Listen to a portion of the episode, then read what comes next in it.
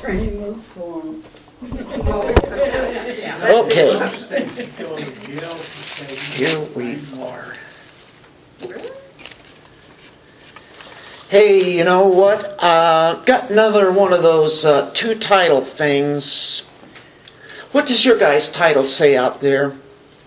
People who are willing to hand over a godly man. Just couldn't come up with a good one last night. and I changed it before um, before I went to bed. So this would be a subtitle maybe. When it seems like everyone is against you. Oh, Take your pick. Which one do you like? That one. Well, let me go ahead and run some outlines off on that with a different title. they they both work. we, Well- we can write. What's that? Yeah, you can write that on there. When it seems like everyone is against you. Has that ever happened to you? well, of all the days of David, before he became king over Israel, we're just about at uh, where he has his darkest days. It doesn't seem to read into it too much whenever we probably could say that David's spirits are pretty low, very low. And it seems like everybody in the nation is against him. Even his own tribe of Judah. And not only that, but would you believe his parents? And if you've read ahead, you'd probably say, "Ah, Where's that at? I didn't read that. Well, why, why did David leave his parents in Moab? Well, because you see, one possible explanation here is found in Psalm 27. We know that he wanted them protected, but in Psalm 27, there's one verse there about his mother and father. So we probably ought to turn there. Does that get your interest? Mm-hmm. They turned against him. I kid you not. What'd you say, Psalm? Psalm 27, verse 10. For my father and my mother have forsaken me, but the Lord will take me up. Now, can you believe that? His whole, seems like the whole nation is turning against him at this time. Of course, Saul is. You've got the tribe of Judah, his own tribe, his own people, and here is his mother and father. Have you ever come across that verse? Intriguing, isn't it? Okay, number ten. Ten. Ten. Ten, okay, ten, I kept looking. For my father and my mother have forsaken me. Okay, now King James says it differently. And I mean, completely different. Um, when my when my father and my mother forsake me, then the Lord will take me up. Yeah, they wanted to, Have, but- they wanted to be a little kind there. But I think in most of your translations and and out of the Hebrew, it's they forsook him. Okay. I know. Um, it, it's a little sounds a little better that way, you know. But uh, you know, if they ever, even my father and mother were to forsake me, God is still there. Now that would make sense, Yeah, and it could be, but I seem to favor what I think the original text is here of what happened. And if this be the case, if this be the case, then um, when did they do this? Well, probably at the very point or close to where we are at in our text here tonight. Um, not maybe not exactly the same place, but it, it definitely could be.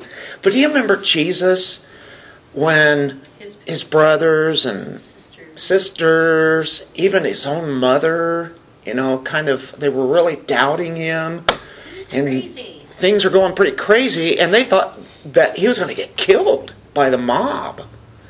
Well, I think this could come into play here because you remember when they went to the cave of Adullam. What was that in the in the chapter before? I believe something like that. Was that in 21 or 20, 22, wasn't it? Yeah, and we're in 23 tonight. It seems like forever that we've been here on Tuesday nights, but we just missed one week.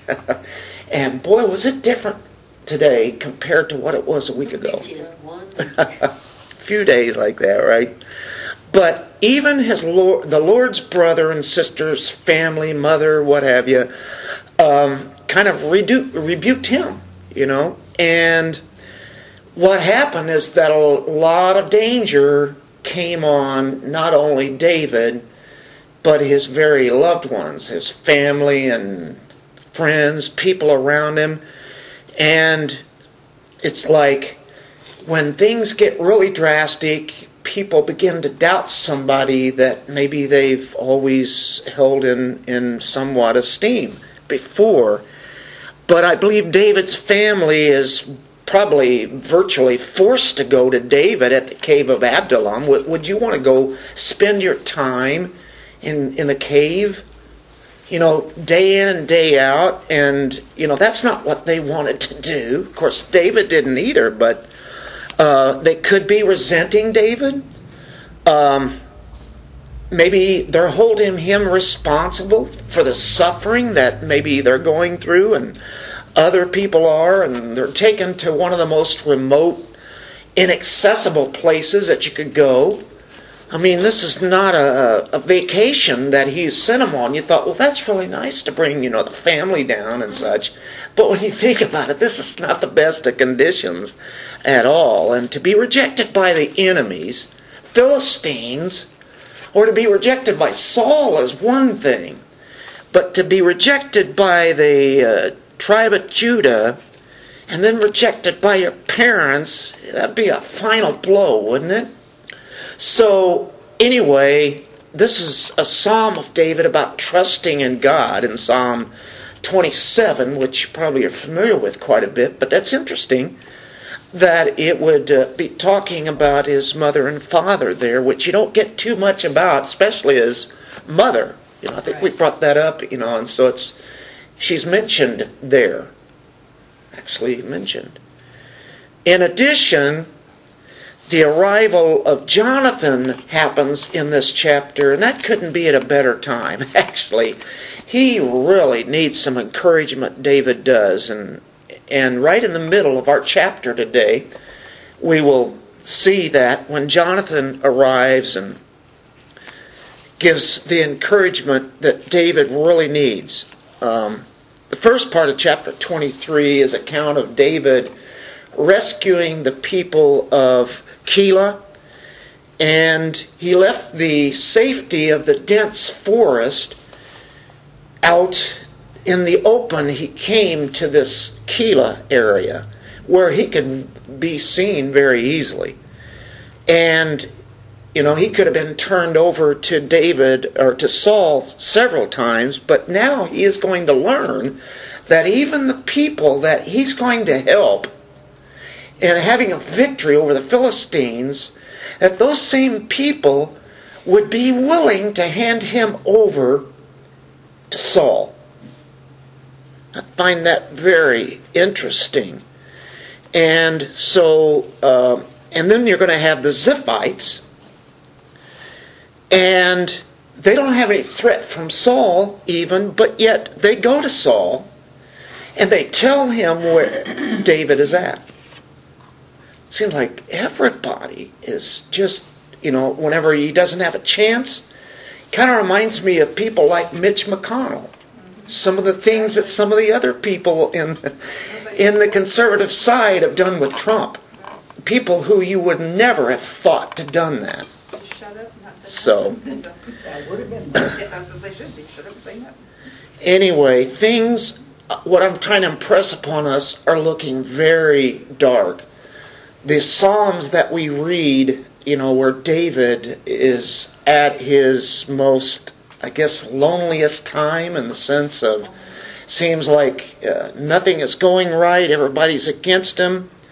This would be pretty close to the peak, although it will continue on for a while, but um, his own kin, it's amazing. People are distancing themselves from him.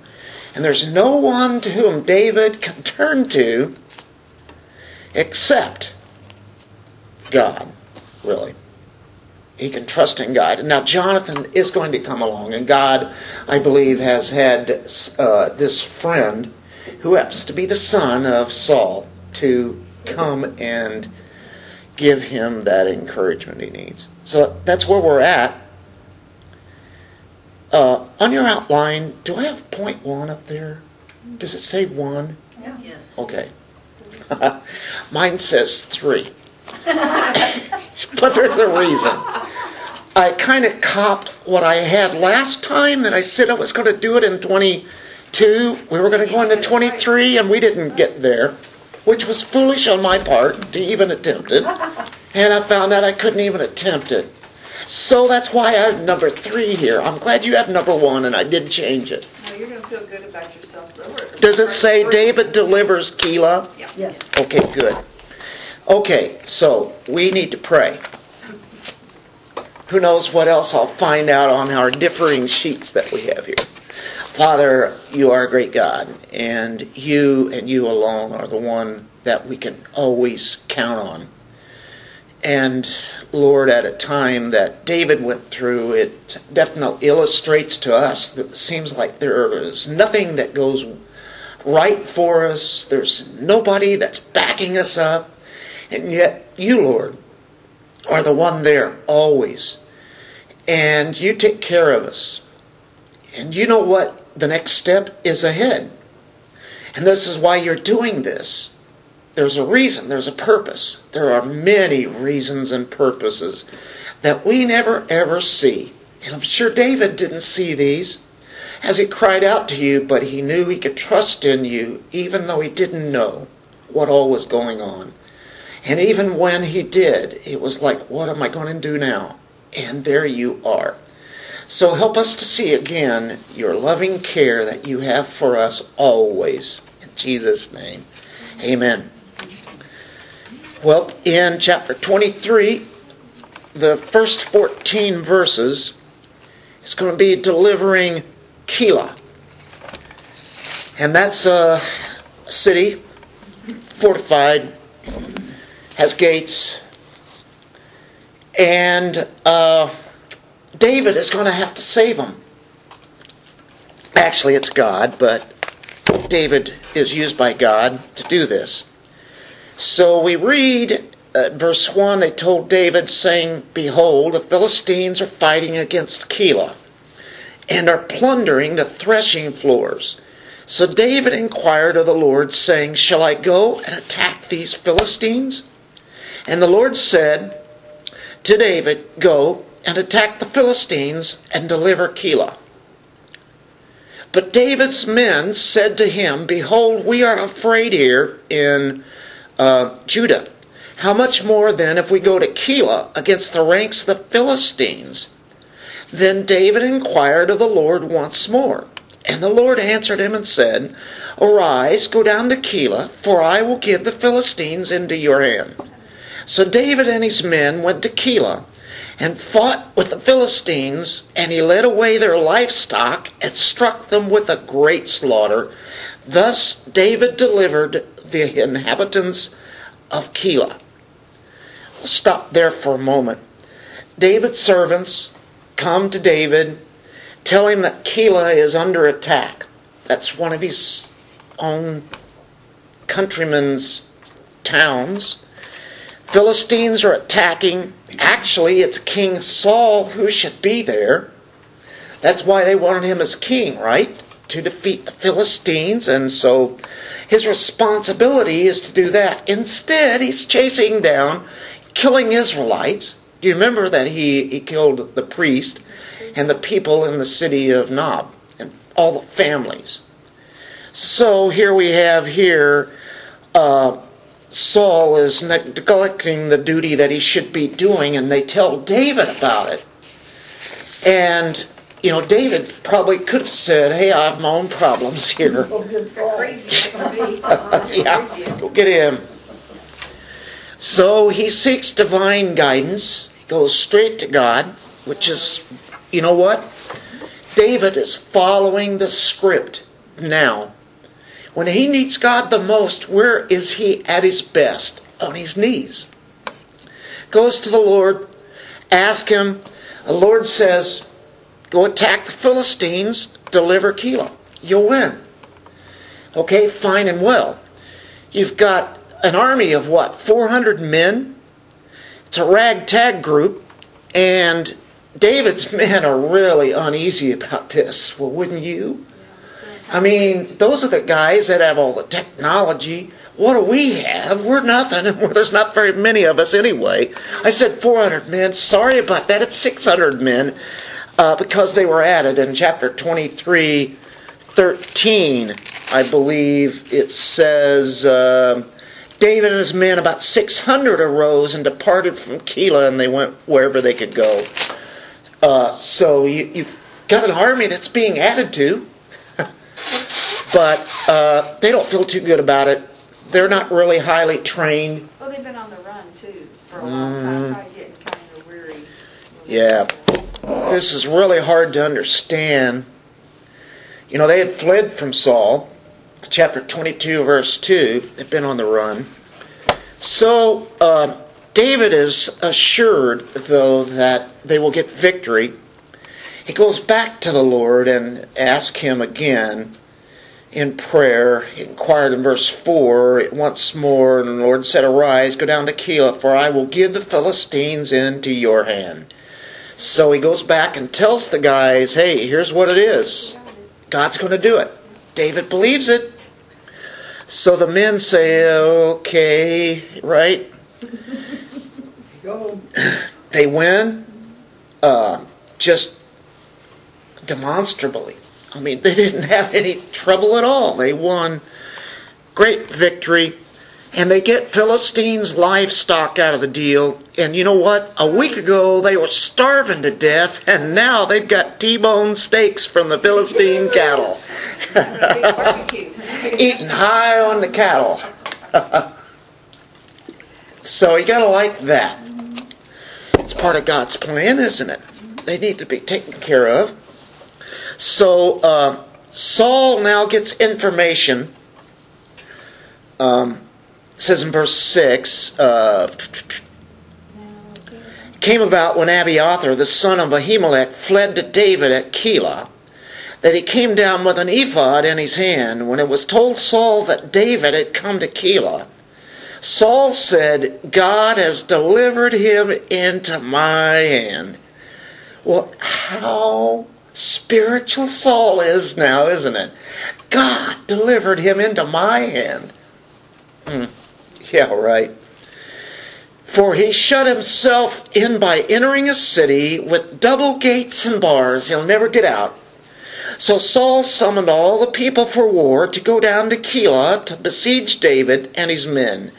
Now David knew that Saul was plotting evil against him, so he said to Abiathar the priest, Bring the ephod here. Then David said, O Lord God of Israel, your servant has heard for certain that Saul is seeking to come to Keilah to destroy the city on my account. To destroy the city. Why wasn't he the one protecting it from the Philistines in the first place? Exactly. There- He's making no sense. Sound familiar? Yeah, we've got the same thing. That whole deal with uh, Texas and all the, what you know, the kind of new energy that we're getting. You know, they have all the oil down there, and I'm going. That's that- that place ought to have energy. You would, yeah. How does this happen? And everybody else is asking that. They have the refineries, but they don't have the power plants. Why not? Well, What's know. their problem? There's a lot of states that, since they've closed down all the coal power, South Carolina has no power plants in the entire state. What would happen with all the states when you take out what they what we've always known as having the energy, and you go to what wind and sun, and that's all you're relying on? Oh, we we got a good glimpse of that, didn't we? That's just absolute nonsense. The Lord's And using that to wake some people up on their stupidity. well, those that can be woken up. yeah, some of them are just denses. You should hear what they say. I don't because they're afraid. they'll always come up with something else. Will the men of Keilah surrender me into his hand? Will Saul come down, just as your servant has heard? O Lord God of Israel, I pray, tell your servant, and the Lord said, He will come down. Now, David asked him one thing. What is an ephod? That is that okay? You know, on the uh, the priest Yeah. would always wear this, and this would be you, you know, on the ephod. You would be, be able to get the your prayers answered. If you really had to inquire of the Lord, you have the priest, and that's why the priest here, Abiathar, which is the only one left out of all of Eli's clan, right? God just kept him alive, and so now there he comes, and he attends to David all throughout the time that he's being chased, and then throughout the time that he is is king. And so that's what they would use to inquire of the Lord. That's a, a vest, like a garment Yeah. hmm with cool rocks in it. Well, and they would use the, the, the lots, you know, like Urim and, and Thummim, and they were in the priestly ephod. That, uh, what would you call it? A vestment or um, over him. Anyway, that's what he would be carrying. It's like a breastplate. And so he brought that to David. And so that's how you would, when you have Is the this what it priest. I can't quite see it, but I think I've got an idea of what that is. Yeah, do you get a good picture? a breastplate on those kinds Is it is it this thing? Well, all the Yeah, stones in yeah, it? yeah. Uh, you got see it? you got the lots and such that they will they will do and they will carry out for for the uh, the answer. You seen that? So it's interesting. David David asks him one thing, and he says, "Is he going to come here?" And what does God say? He just answers what David asked. Yeah, he will come down. So how do you think, I, I'm just trying to imagine this, so did the Lord talk to David verbally the way he talked to Moses?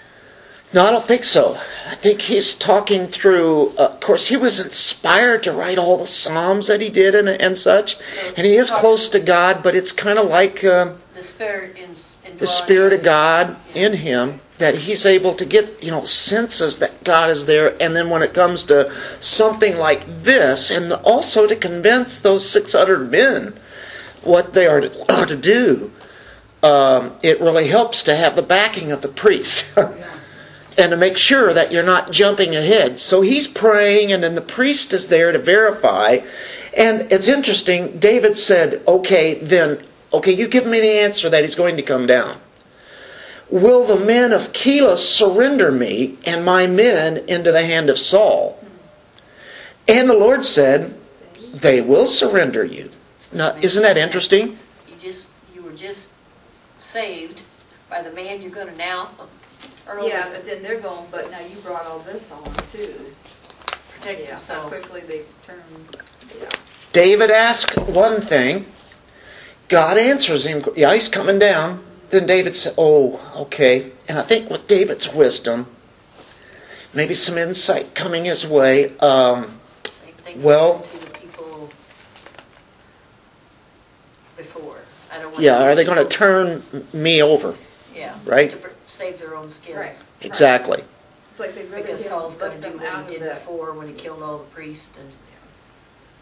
So David gets the answer. Uh, we're not sticking around here, guys. We're, we'll defeat the Philistines, but we're not taking on Saul and our Israelite brothers here in this. So David and his men, about 600, arose, departed from Keilah, and they went wherever they could go. wherever you could go. When it was told Saul that David had escaped from Keilah, he gave up the pursuit. David stayed in the wilderness and the strongholds and remained in the hill country in the wilderness of Ziph.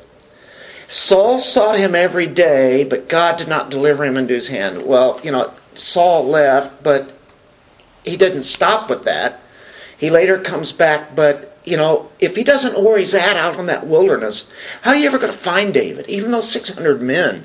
Have you ever seen the desert pictures, the videos of where he's at?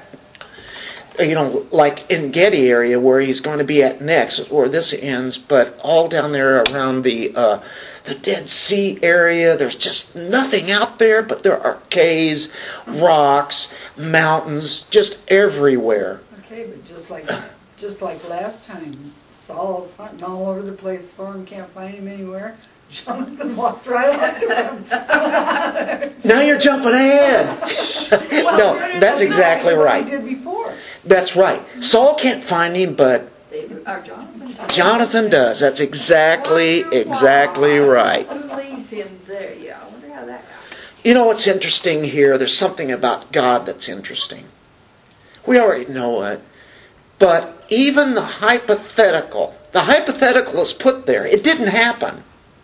But God said, yes, He's coming down, and yes, the people will turn you over.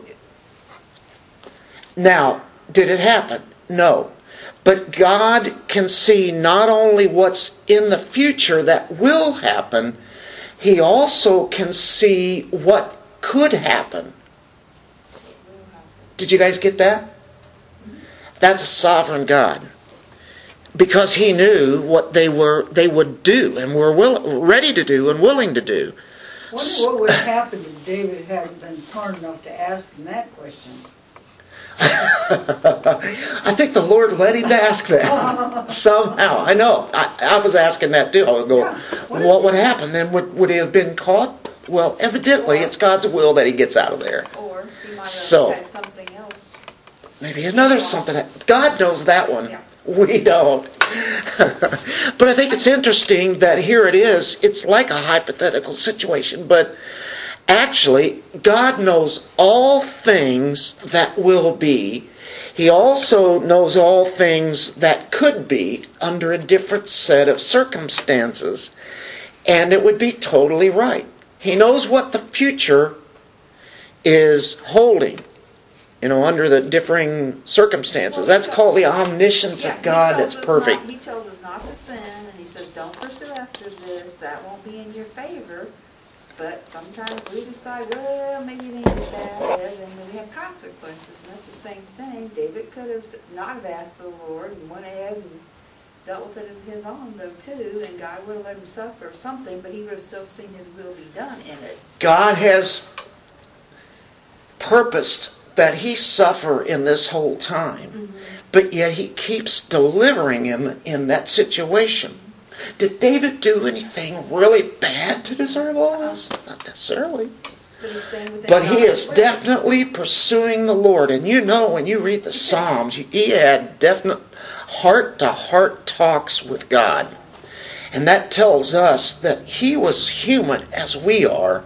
And we ourselves have done that too. See, he didn't ask God, well, God, you go ahead and you take care of these guys so I can sit here and be comfortable for a while. No, he got up and he left. I mean, 'cause I said, that's all things like, it's like, we want God to take the circumstances away from us. He Yeah. does, and he tells us it's time to leave or change or, This is all for the good, isn't it? right, So, yeah, that's a perfectly good question that you had there, Penny. But it's like we, yeah, it's like we don't know, do we? What what would have happened? But I can tell you, God would have delivered him. Looking at the maps of the desert area, has there anybody been to the Badlands up in South Yeah. What it looks Yeah. Ugh. Would you like to go out there and try to hunt somebody down? It's just lump after lump and gap and haul. You could be within a couple of miles, and then there's so many holes and dens and caves and Up and down and up rocks to hide behind. You can take hundreds of people out there and not not ever see them. But yeah, that's a pretty good sense of putting it. That's the Badlands of Israel. them the Badlands. 'Cause they ain't That's that's the Dakotas of Israel. Yeah, that's what this picture reminds me of, is Badlands. it pretty bad. No doubt about it. And so David doesn't have really any kind of comfort. But he has the comfort of God. Knowing that, okay, what God is saying is right. Guys, we got to go now. This, you know, sovereignty of God is, a, but you know what? All along, he knows that God has already appointed him to be the king to follow up Saul. So Saul can't kill him. No matter what, it will not happen. He believes God. So David leaves the city, goes to the wilderness, his strongholds he finds there, uh, Saul's men, they turn back and they go, and then Keilah is spared. David and his men are spared. And we know at the same time they would have betrayed David. David saved them, and they were willing to turn him in to Saul. I keep thinking, what's going on? And as we go through Samuel, how much do you see about our leadership now that we have, and how many people would do the same thing as the city of Keilah? They do it all the time. Or other people who turn him in as the Ziphites here. Can I ask a question? How come, I can't remember, how come David did not ever try to turn on Saul? Was there something he told not to do that?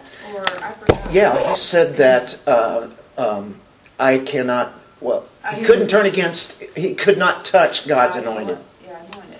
And that's what he Even though he's still, no He longer wasn't told God, that, God's that was just, he he just knew understood, that. he understood that. Yeah, because I was, I've always like going, like. That was I mean, respect I knew David did for that. God appointing him. Okay, I just did this Yeah. particular thing that I forgot. That's have to. That's how you have to admire David. You know, I mean, the- as much as the attempts have been on his life by this one man, why doesn't he just, you know, get him back and and then you know he could lead the people. You know, not but But then, see, he, David was tempted to, I mean, he was right, he could have killed Saul a number of times. and we got one coming up chapter to be a twenty four. temptation. Yeah. And his men told him, do it. And he didn't you. do it. Now, you know, Yeah. well, that's gonna work. Anyway, yeah. So But there like, had to be, I mean, after everything that he went through, there had to be some temptation to do it. And that's why I was always like going, did, was there a part that he, Dave, I don't remember that God ever particularly just told David, you know, you're not gonna touch him or something like that, but like David knew that, but where did he know that? Well, he, he I think that he, he knows God. He knows his character, and he knows that um, as long as he's not going to take somebody's life here that God has put in a position that is over all Israel, even though he's evil and wicked. That's a testament to uh, David, and it's also for Christians because we are to love our enemies. This is over and beyond it, it seems like, doesn't it? But I mean, But- you know, if he had killed Saul, it would have been good for the whole country. Just saying. But God wasn't taking him yet, though. The whole country would have been better off. Or would Yeah. it? Or would it? Yeah. What does God really have in mind here, right? Yeah. Well, God would not deliver. Yeah, you're teaching more than one person some stuff here, One thing for sure, though, God would not deliver his future king into Saul's hand. It is not going to happen no matter what. So when the whole world seems to be senseless and unpredictable, madmen have the power to carry out their wicked schemes as they do, you have suffering and death of the innocent. You can look through all throughout the Old Testament time period, whether it be the prophets, godly people, or you look through the New Testament, um, when Jesus was here and the apostles, and then after that, all through church history, we see godly men being killed, persecuted, suffering in this world by people that make no sense. And God's plans and purposes are being accomplished even by the means of madmen. Spite, spite. So that's why we have all the hope that we could ever need. And so it's like, Lord, are we supposed to take this lesson like this in the time that we live in? And am I just reading into it? It seems like every time I turn a page in here, I'm going, you know, this same kind of stuff is happening to us today or could happen. And it's like, okay, is this preparing us? Or is just something that we need to take note of, of how your plan works? And so we don't have to be in fear whatsoever. Just trusting in what God puts forth, even though it makes no sense. This is insanity. What Saul has done, and now the whole nation has gotten weird. You know, all they have to do is turn on one man, the king, and he's afraid of everybody anyway. Why don't they just say, We've had enough, and just go get him? Well, maybe he had soldiers around. Maybe he had the National Guard around him. Soldiers wouldn't even do what he told them. But I, yeah, yeah, there were times where he He wanted. told them to kill the priest. That's right. do it. That's right. So the priest, So the Edomite did it. Mm-hmm. or even his own son, Jonathan. So anyway, what sense can we make of a man who robs a clerk of a couple of bucks and then shoots him, kills him? Or what sense do you have whenever you see uh, a teenager pull out an automatic weapon and kill 20 kids in a school?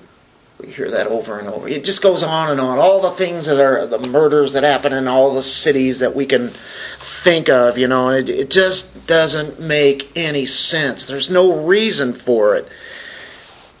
David was in despair at this time, and there's chaos and violence going on, and God is in control. It, it's going down the way that He planned it. Now, that's a big God, isn't it?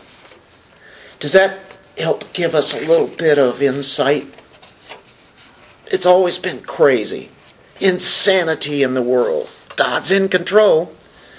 You know, it's uh, God used Saul in the most irrational moments to accomplish his purpose and his promises.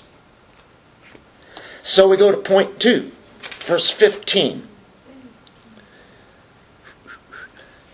23:15. What do we have? Now David became aware what Saul that Saul had come out to seek his life while David was in the wilderness of Ziph at Horesh.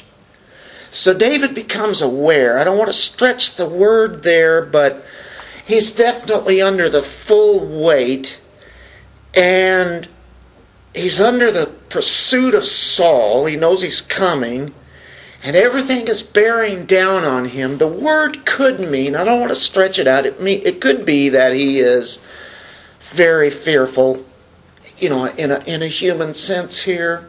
Uh, doesn't have to be that meaning there, but it can be. Perhaps weary, at least that in, in body and spirit. I think he's distressed. Can we safely say that? Of all he's gone through? Um, and knowing here Saul is nearby, and he has every full intent to kill him. I think he's got the biggest army he's ever put together, chasing down David. While the Philistines keep threatening to come into their own land, he has one thing in mind David. Huh. Proverbs about kings. What do you think about that? Let's go into Proverbs. Look at this. We got a Russia coming in. We got We're Iran. up front. Enemies all around. And all we can talk about China. is Trump. China, Russia, oh yeah. Oh, Lord. Uh, you know what? I think I had a miscopy here. No, I don't. No, I don't. You know, Psalms and then Proverbs, Dennis. That's how it works. Good to know that. It's in the wrong book. Okay, here we go.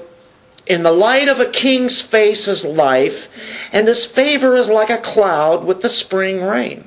So kings can do good, can't they? They can make people feel secure and calm and assured. So, you know, in, tr- and life, uh, chapter 19, verse 12. The king's wrath is like the roaring of a lion, but his favor is like dew on the grass. Could be one or the other. You get an insane man, and his wrath is like the roaring of a lion. We talked about the roaring of a lion last Sunday, didn't we?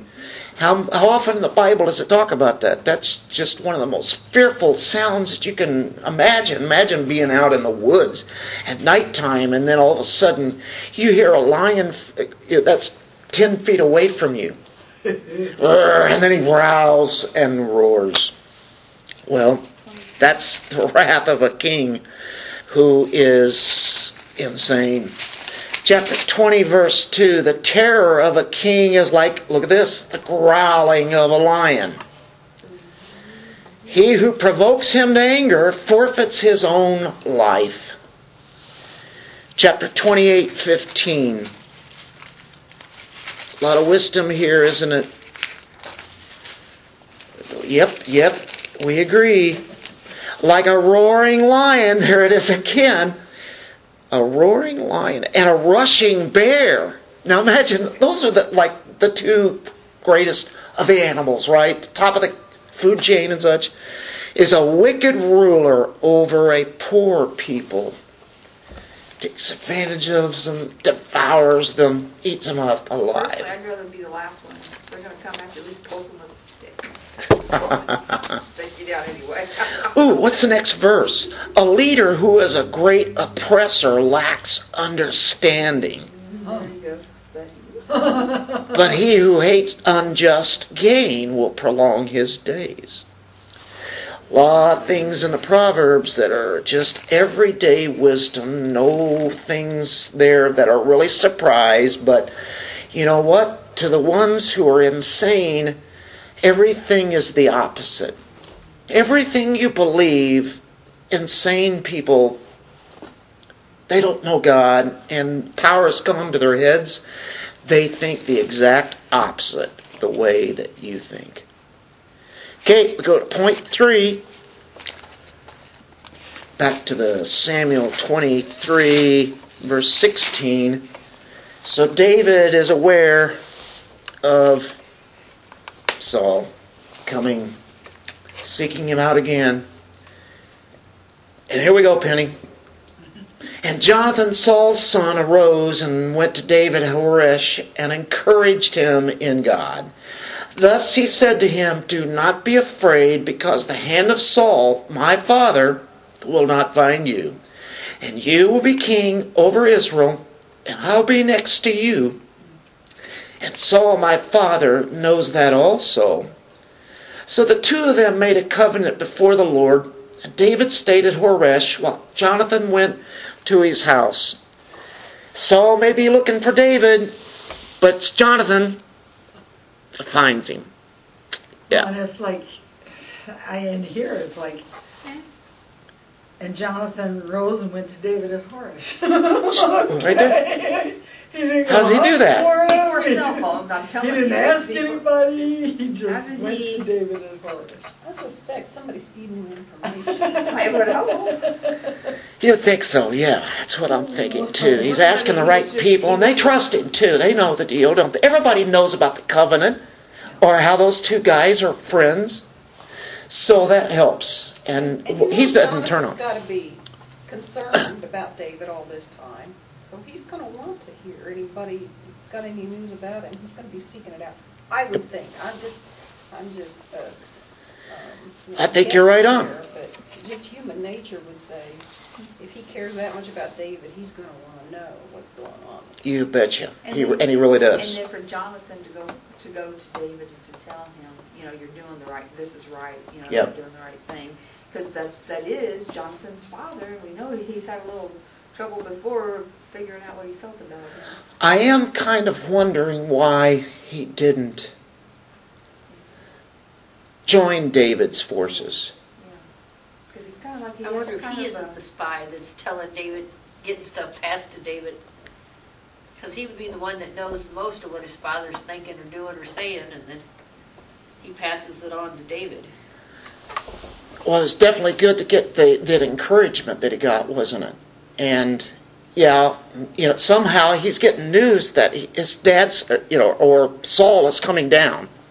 David keeps getting that. So yeah, is Jonathan out there kind of, uh, you know, moving on the, the communication? And, and then, at the beginning of 17, where it says, And he said unto him, Jonathan said unto David, Fear not, for the hand of Saul my father shall not find thee. Yeah, I'm, I'm thinking, oh, wow, Jonathan's here. Well, if Jonathan can find me, Yeah. Or is he sending confusion by other people to mess up Saul? I'm just, I'm just thinking, Hey, he was it's- trying to reassure him. that- Yeah, I mean, yeah, that's what they're saying, but it's almost, I kind of read it as though Jonathan's having something to misdirect his father, maybe though too. Mm, yeah, Yeah. that could be too, yeah. Yeah.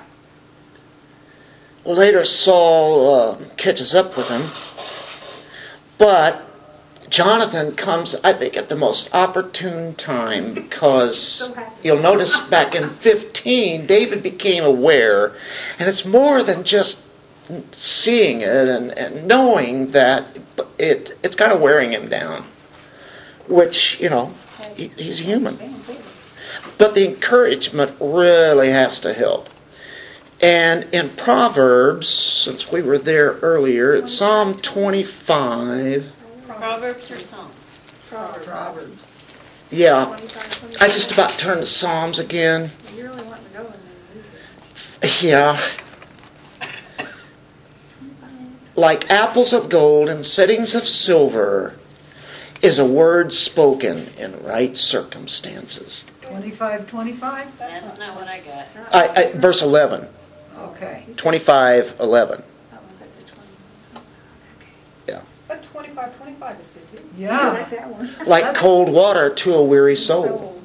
Yeah. Mm-hmm. yeah. So is good news from a distant land. man. Yeah. That's even better. Yeah. yeah. So um, that tells a lot right there of what happened. David needed that. You ever noticed where God does that too? You know, you can be downcast and despair, and then somebody just comes along and says the right thing.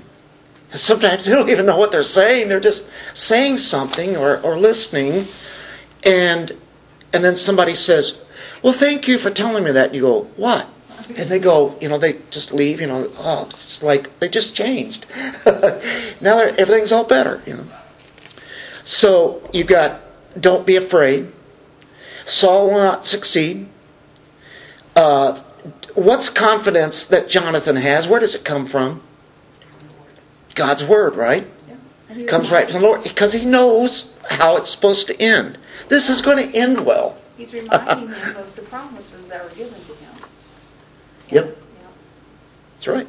So, and that's what we always have to remember. Oh, yeah. I forgot about that. Oh, thanks. Somebody about. brings a scripture to you. And you go, and you think, well, they already know that verse. And all of a sudden it's like, it just speaks. God does that all the time. That's what the church is about. You know, we need that. So, first, encouragement comes at the right moment. The right words are said. Secondly, encouragement addresses fear and promotes courage, doesn't it? Encouragement produces the courageous to act.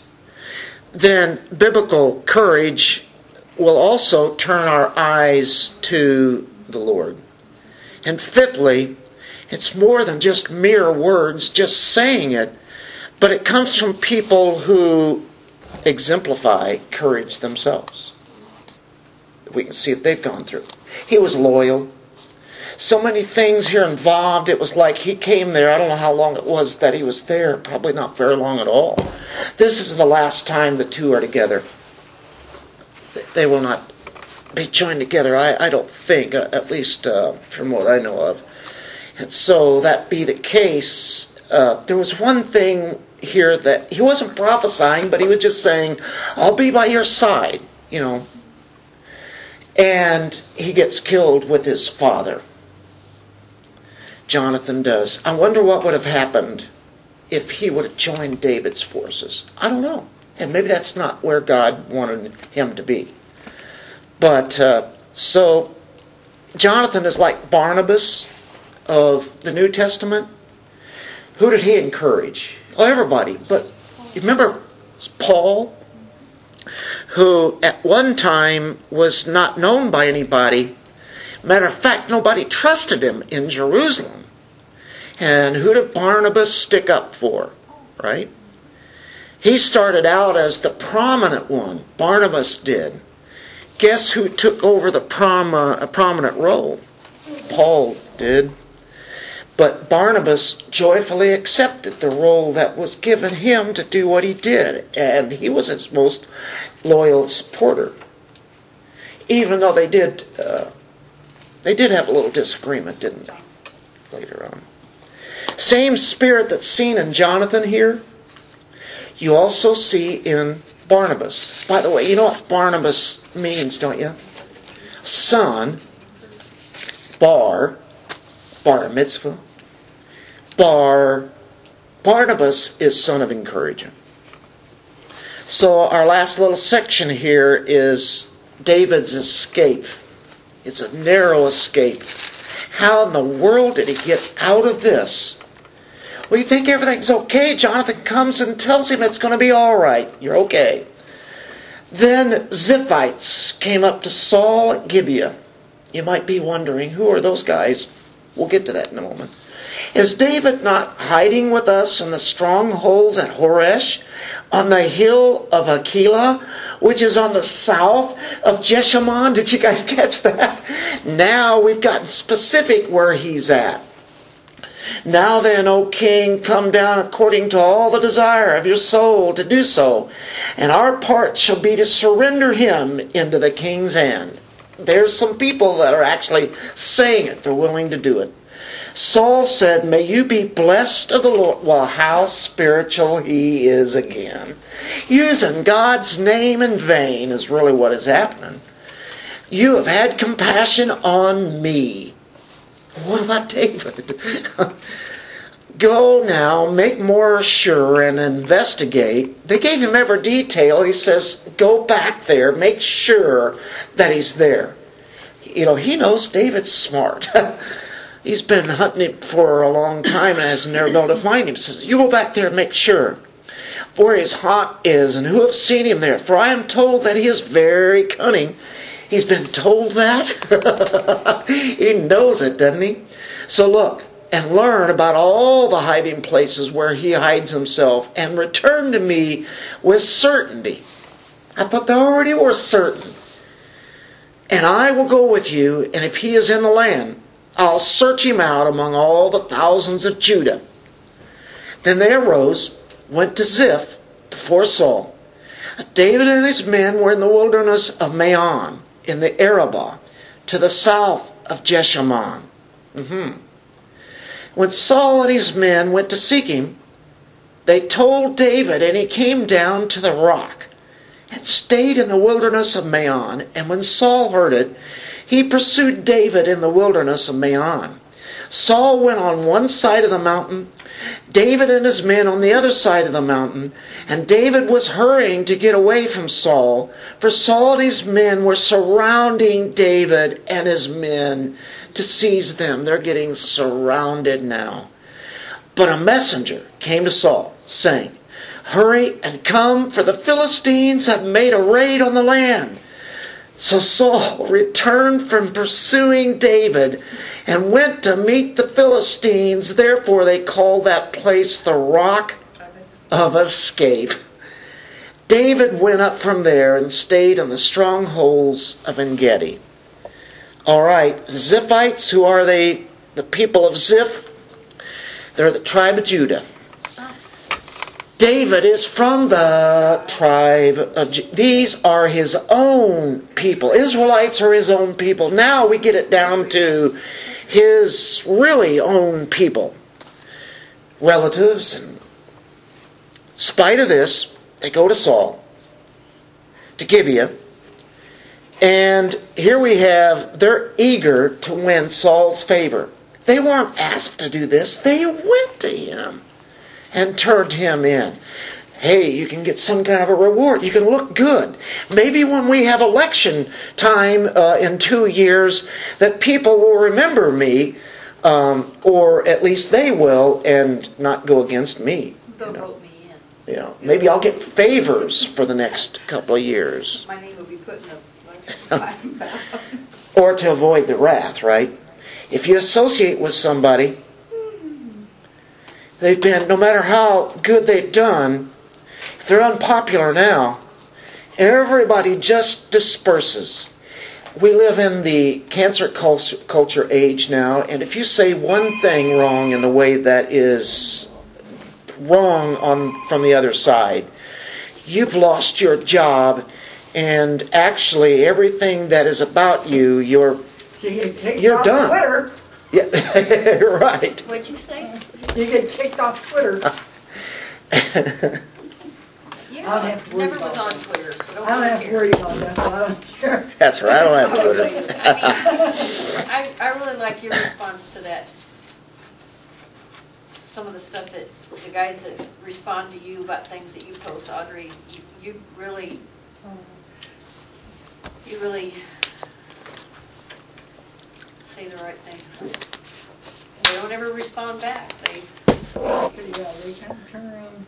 Give them truth. What can they come back with? They can call you names, maybe. You know. but- one of the neighbors, and I reposted it, and uh, we both got, it both got erased from Facebook. So, and it was scripture, it was straight scripture, like what, you know, you've been quoting scripture and stuff. Just keep doing You it. got- you That's it the answer. That's the answer. Great opportunity there. That's right. So Saul has a false piety here. May you be blessed of the Lord. He's done that before. We saw that while ago. What could sound more spiritual than that, right? Well, I'll tell you what. Again, I say that he's using God's name in vain. Because it's common, it's profane. He's using it out there because, and he's not being led by the Lord. David is, and he knows it. That's why he's after him anyway. So it's a common and degrading way of putting it. May you be blessed of the Lord. Yeah, right. The Ziphites return to their land. They carry out Saul's orders. David has moved on a few miles further in the wilderness or desert of Maon. Uh, Saul and his men now appear, and Saul uh, and his men make way and go around the mountain. They're surrounding David and his men, and they are about to meet face to face. I mean, this You know is what? as I- close as it gets. Have you ever tried to chase a squirrel around a tree? Or watch somebody chase a squirrel around the tree? Oh, please tell me you haven't. Well, just watch, I've watched those people, like little kids, try to see the squirrel, and try to see it. Or just And it's a a pretty dog. big, Dog yeah, or with dog or something like that. And that squirrel just, he just keeps slipping right around the other side. I would side of pay it. money to watch you do that. Yeah, well, I would, I wouldn't even try. I would go and. Anyway, I was going to try. But yeah, it's funny because they sit there, like I said, there was three squirrels one day. There's little kids who were trying to catch the squirrels. They just wanted to see the squirrel go, and they would just like inch around. And wherever those kids, it was just the funniest thing to watch because there's, they never left the tree. It's like, oh, the trees. They would just sit there and they just keep, and that's exactly what I thought about this. They just like they could just read when the next person was moving, and they just always would be just out of their eyesight. But this time, the attention is drawn away from the pursuer because there is no way out of this yeah, one. They're trapped. Nothing. I mean, no way out. I mean, he's finished. David's finished. His men are finished. They're surrounded. Not a chance. And just suddenly, out of nowhere, a messenger cries out real loudly. He's calling out to Saul, and we've come under attack by the Philistines. It was probably his own town. It's probably what, who knows, you know, he didn't care about the other place. But this one, you know, oh, we, they didn't have a choice. They've got to go back. Take all their, they've, he's probably got every man in the country with him. You know, there's nobody to defend back that way. Well, um, at the very point where there is no hope left, we've got all the hope we ever need, right? David has here. Um, seconds away from success is Saul. Yes. Sounds familiar though. You got two people who are supposed to be representing the same country fighting against each other. That division there. Exactly. Who comes in? Somebody from some other country Mhm. comes in. outside, takes advantage of it. Yeah, they're always watching your Oh, It's a house yeah. divided Uh-oh. cannot stand. There you go. There's the biblical answer. Yep, a house divided cannot That's stand. right. That is exactly what uh, well, we can see that currently, can't we? So current. So um, he has to go back down to the mountain. Saul does assemble to march out to confront the Philistine army. You know, God was in this in every way again. Suspense. It's so intense. Can you imagine? You would be shivering. You know, they know they're caught. And all of a sudden you hear this voice and they turn around and go back. That's a miracle. God did this. He brought the Philistines on them, which they deserved. Their attack is God's means of delivering the anointed king David from the grasp of Saul. Who would ever believe this? I've seen some stuff like that, like in the state of Missouri at the time uh, Carnahan's ran, and they were trying to destroy all the homeschooling stuff. And that's when all the flood stuff happened. They didn't have time. They had, that was, their main thing was to shut down the homeschooling in Missouri. And it's never been bothered since. But they were, that was their whole number one thing. They're gonna get those homeschoolers out of the state of Missouri. They were gonna shut us down. Yeah, they definitely were And after. then flood, mm-hmm. floods came.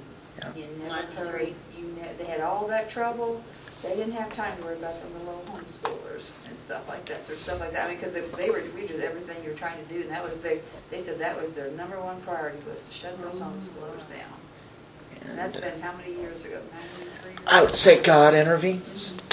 And here, he, you know, hostile attack against Israel means that God used that as a means for preserving the life of the next king.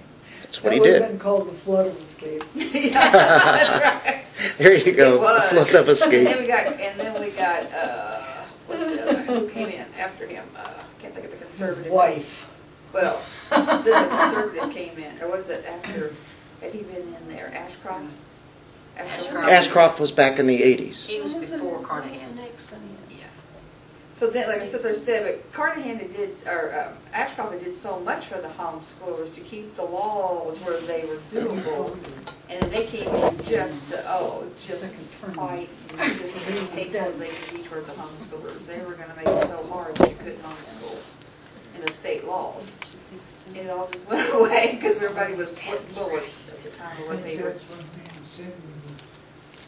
That's what Dan said, we were talking about Mhm. homeschooling, Yeah.